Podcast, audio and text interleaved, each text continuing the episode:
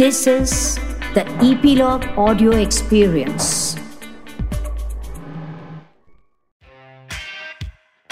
Hello नमस्कार मैं हूँ गिरीश वानखड़े और आप मुझे सुन रहे हैं ईपीलॉग मीडिया के इस पॉडकास्ट शो में, जिसका नाम है spot the content with Girish Wankhede इस शो में मैं एनालिसिस करता हूँ ओ टी टी प्लेटफॉर्म्स के कंटेंट का, जैसे कि Netflix Amazon Prime Disney Hotstar Zee five Sony ल्यू जैसे प्लेटफॉर्म्स पर स्ट्रीम होने वाली वेब सीरीज़ का फ़िल्मों का शॉर्ट फिल्म्स का और डॉक्यूमेंट्रीज का।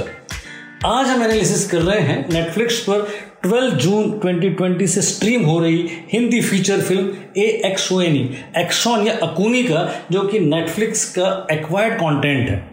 ए एक्स ओ एन ई या अकूनी इस हिंदी फ़िल्म के डायरेक्टर है निकोलस खारकोंगोर जो कि दूसरी बार फ़िल्म डायरेक्ट कर रहे हैं। इसके पहले उन्होंने एक हिंदी फ़िल्म डायरेक्ट की थी मंत्रा, जिसमें रजत कपूर कल की कोएचलिन और शिव पंडित थे। वो उस साल 2016 में South Asian international film festival में दिखाई गई थी। ये फ़िल्म भी एक्सॉन या अकूनी इसकी भी पहली स्क्रीनिंग हुई थी बी लंदन फ़िल्म फेस्टिवल में, और पिछले साल ये मामी मुंबई फ़िल्म फेस्टिवल में भी स्क्रीन की गई थी। डायरेक्टर नॉर्थ ईस्ट से हैं शिलोंग से हैं, और बिलीव करते हैं कि नॉर्थ ईस्ट यानी कि आसाम अरुणाचल प्रदेश मेघालय मणिपुर, मिजोरम, नागालैंड, सिक्किम, त्रिपुरा जैसे राज्यों में जितने भी लोग रहते हैं, उन लोगों के साथ एक स्टेप ब्रदरली एटीट्यूड रखते हैं बाकी राज्यों में रहने वाले लोग। और ये बात आने सच है। वो दिखते अलग है। चाइनीज़ कोरियन जैसे उनके लुक होते हैं और हम उन्हें चीनी या नेपाली और न जाने क्या क्या कहकर उनको चिढ़ाते हैं, उनकी हँसी उड़ाते हैं। ये लोग बड़े बड़े महानगरों में, जैसे कि मुंबई और दिल्ली में जब पढ़ाई के लिए या नौकरी के लिए या जॉब्स के लिए जब आते हैं तो उन्हें भी रेशियल डिस्क्रिमिनेशन का सामना करना पड़ता है। कारण ये है कि इनको हम अपने जैसा नहीं समझते, अपने से इन्फीरियर समझते हैं। इन दिनों इस लॉकडाउन में तो कुछ शहरों में इन्हें करोना करोना कहकर चिढ़ाया जा रहा है। ऐसे वक्त जहाँ अमेरिका में ब्लैक लाइव्स मैटर के आंदोलन हो रहे हैं, हम अपने ही घरों में अपने ही नागरिकों के साथ इस तरीके से पेश आ रहे हैं। बहुत ही बुरे हालात। एक शेर है, यूँ ही वो दे रहे हैं कत्ल की धमकियाँ। यूँ ही वो दे रहे हैं कत्ल की धमकियाँ। हम कौन से ज़िंदा है जो मर जाएँगे? इतने मर चुके हैं हम कि हमें रीजंस चाहिए। डिस्क्रिमिनेशंस के। कास्ट रिलीजन और क्लास कम है।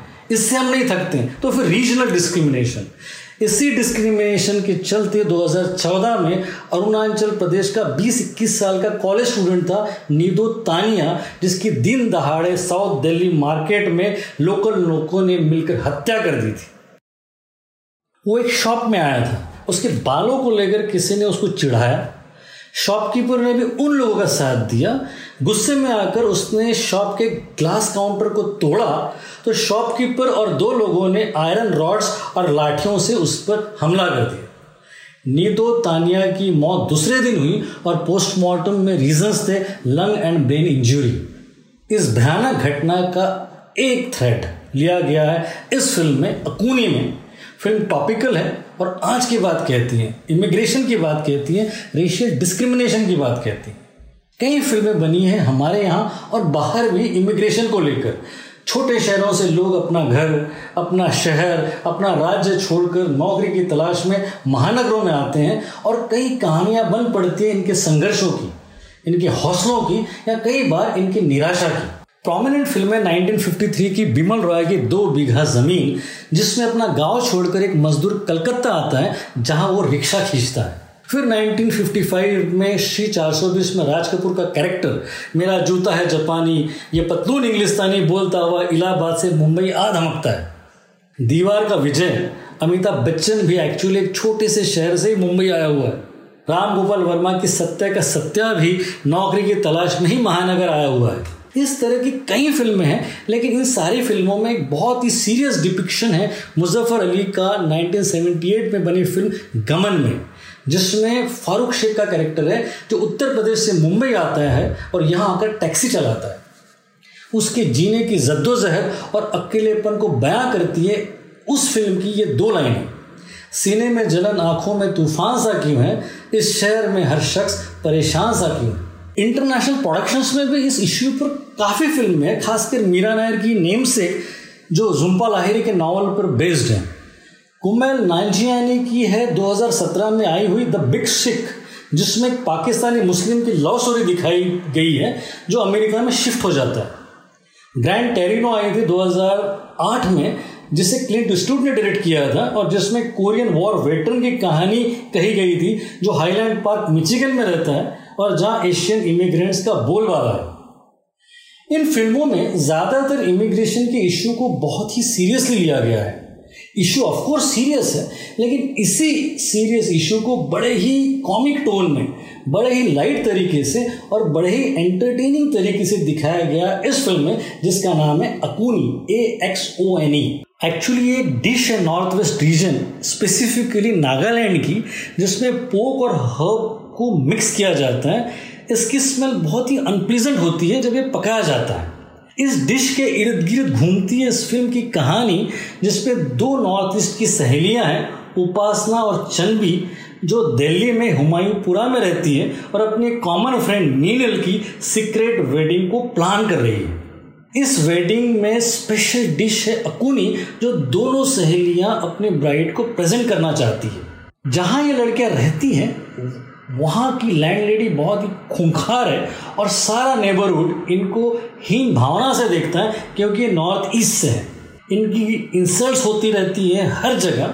दोनों सहेलियों के बॉयफ्रेंड्स भी है, लेकिन असहाय है इस इमिग्रेशन की इशू को लेकर।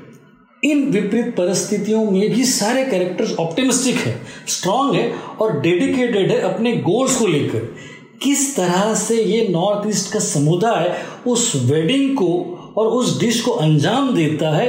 ये है वो फ़िल्म और ये है वो कहानी जो बहुत ही इंटरेस्टिंग और एंगेजिंग तरीके से डायरेक्टर आपको दिखाने में सफल होता है। सारी तकलीफों और कठिनाइयों के बावजूद वो अपने उद्देश्य में सफल होते हैं। और क्लाइमैक्स में जब ट्रेडिशनल तरीके से होती हुई शादी दिखाई देती है और साथ ही साथ वो डिश बनी हुई दिखाई देती है तो मानो आप उन सारे पात्रों के इतने करीब पहुँच चुके होते हो कि लगता है कि आप भी उस शादी में आमंत्रित हो। बहुत ही दिल को छूने वाली लाइट हार्टेड यट मॉडर्न है ये फ़िल्म बड़ी सरलता है सारी फ़िल्म में। कहीं कोई अतिशोक्ति नहीं है, कोई एग्जैगरेशन नहीं है, और इसी सिंप्लिसिटी के कारण अपनी ऑनेस्टी से ये टच कर जाती है फ़िल्म आपको कहीं ना कहीं। और अगर अब मैं कहूँ कि what could be three reasons we should make you to watch this film तो सबसे पहला रीजन रहेगा direction hats off to Nicholas Kharkongor जिन्होंने एक करेजियस सब्जेक्ट लिया, उसको कॉमिकली और बहुत ही हार्ट वार्मिंग तरीके से प्रेजेंट किया और सक्सेसफुल रहे अपने ओवरऑल एग्जीक्यूशन में। सेकेंड रीजन है परफॉर्मेंसेस ऑफ़ आर्टिस्ट नेपाली लड़की उपासना के कैरेक्टर में सायनी गुप्ता और चांदवी के कैरेक्टर में लीन लाइश्राम आउटस्टैंडिंग है। इतने बिलीवेबल है कि आप उनके कैरेक्टर्स को फील कर सकते हैं। लैंडलॉर्ड गजेंद्र चौहान के रोल में विनय पाठक, सारी फ़िल्म में खाट पर बैठे ताकते हुए आदिल हुसैन, खुसट लैंड लेडी के रोल में डॉली अहलुवालिया और बॉयफ्रेंड्स के कैरेक्टर्स में तेनजिंग दल्हा और लहानू ओ इम्प्रेसिव है। लेकिन दिल जीतने वाला पार्ट प्ले किया है रोहन जोशी ने, जिसने शिव के किरदार में गजब की एनर्जी और एक्जुबरेंस डाला है। और तीसरा रीजन है बैकग्राउंड स्कोर बहुत वैरायटी है इसमें। नॉर्थ ईस्ट के कई स्टेट्स को रिफ्लेक्ट करता है इसका म्यूज़िक ताज़ा जुनैद ने स्कोर किया है, लाजवाब है। ये थे तीन रीजंस और अगर भी माइनस पॉइंट्स की अगर बात करें तो कोई भी माइनस पॉइंट नहीं है। हाँ ये कह सकते कि प्रमोट नहीं किया नेटफ्लिक्स ने, पर वो करे भी कैसे? इतना सारा कंटेंट है नेटफ्लिक्स में। मेरा वर्डिक रहेगा इस फ़िल्म के लिए पॉजिटिव फोर स्टार्स मिस मत कीजिए इस खूबसूरत फ़िल्म को ज़रूर देखिए। अगर ये फ़िल्म आपके नॉर्थ ईस्ट के लोगों की तरफ़ देखने के दृष्टिकोण को हल्का भी चेंज कर दें तो वो इस फ़िल्म की सार्थकता होगी, जीत होगी। एंजॉय कीजिए अकूनी।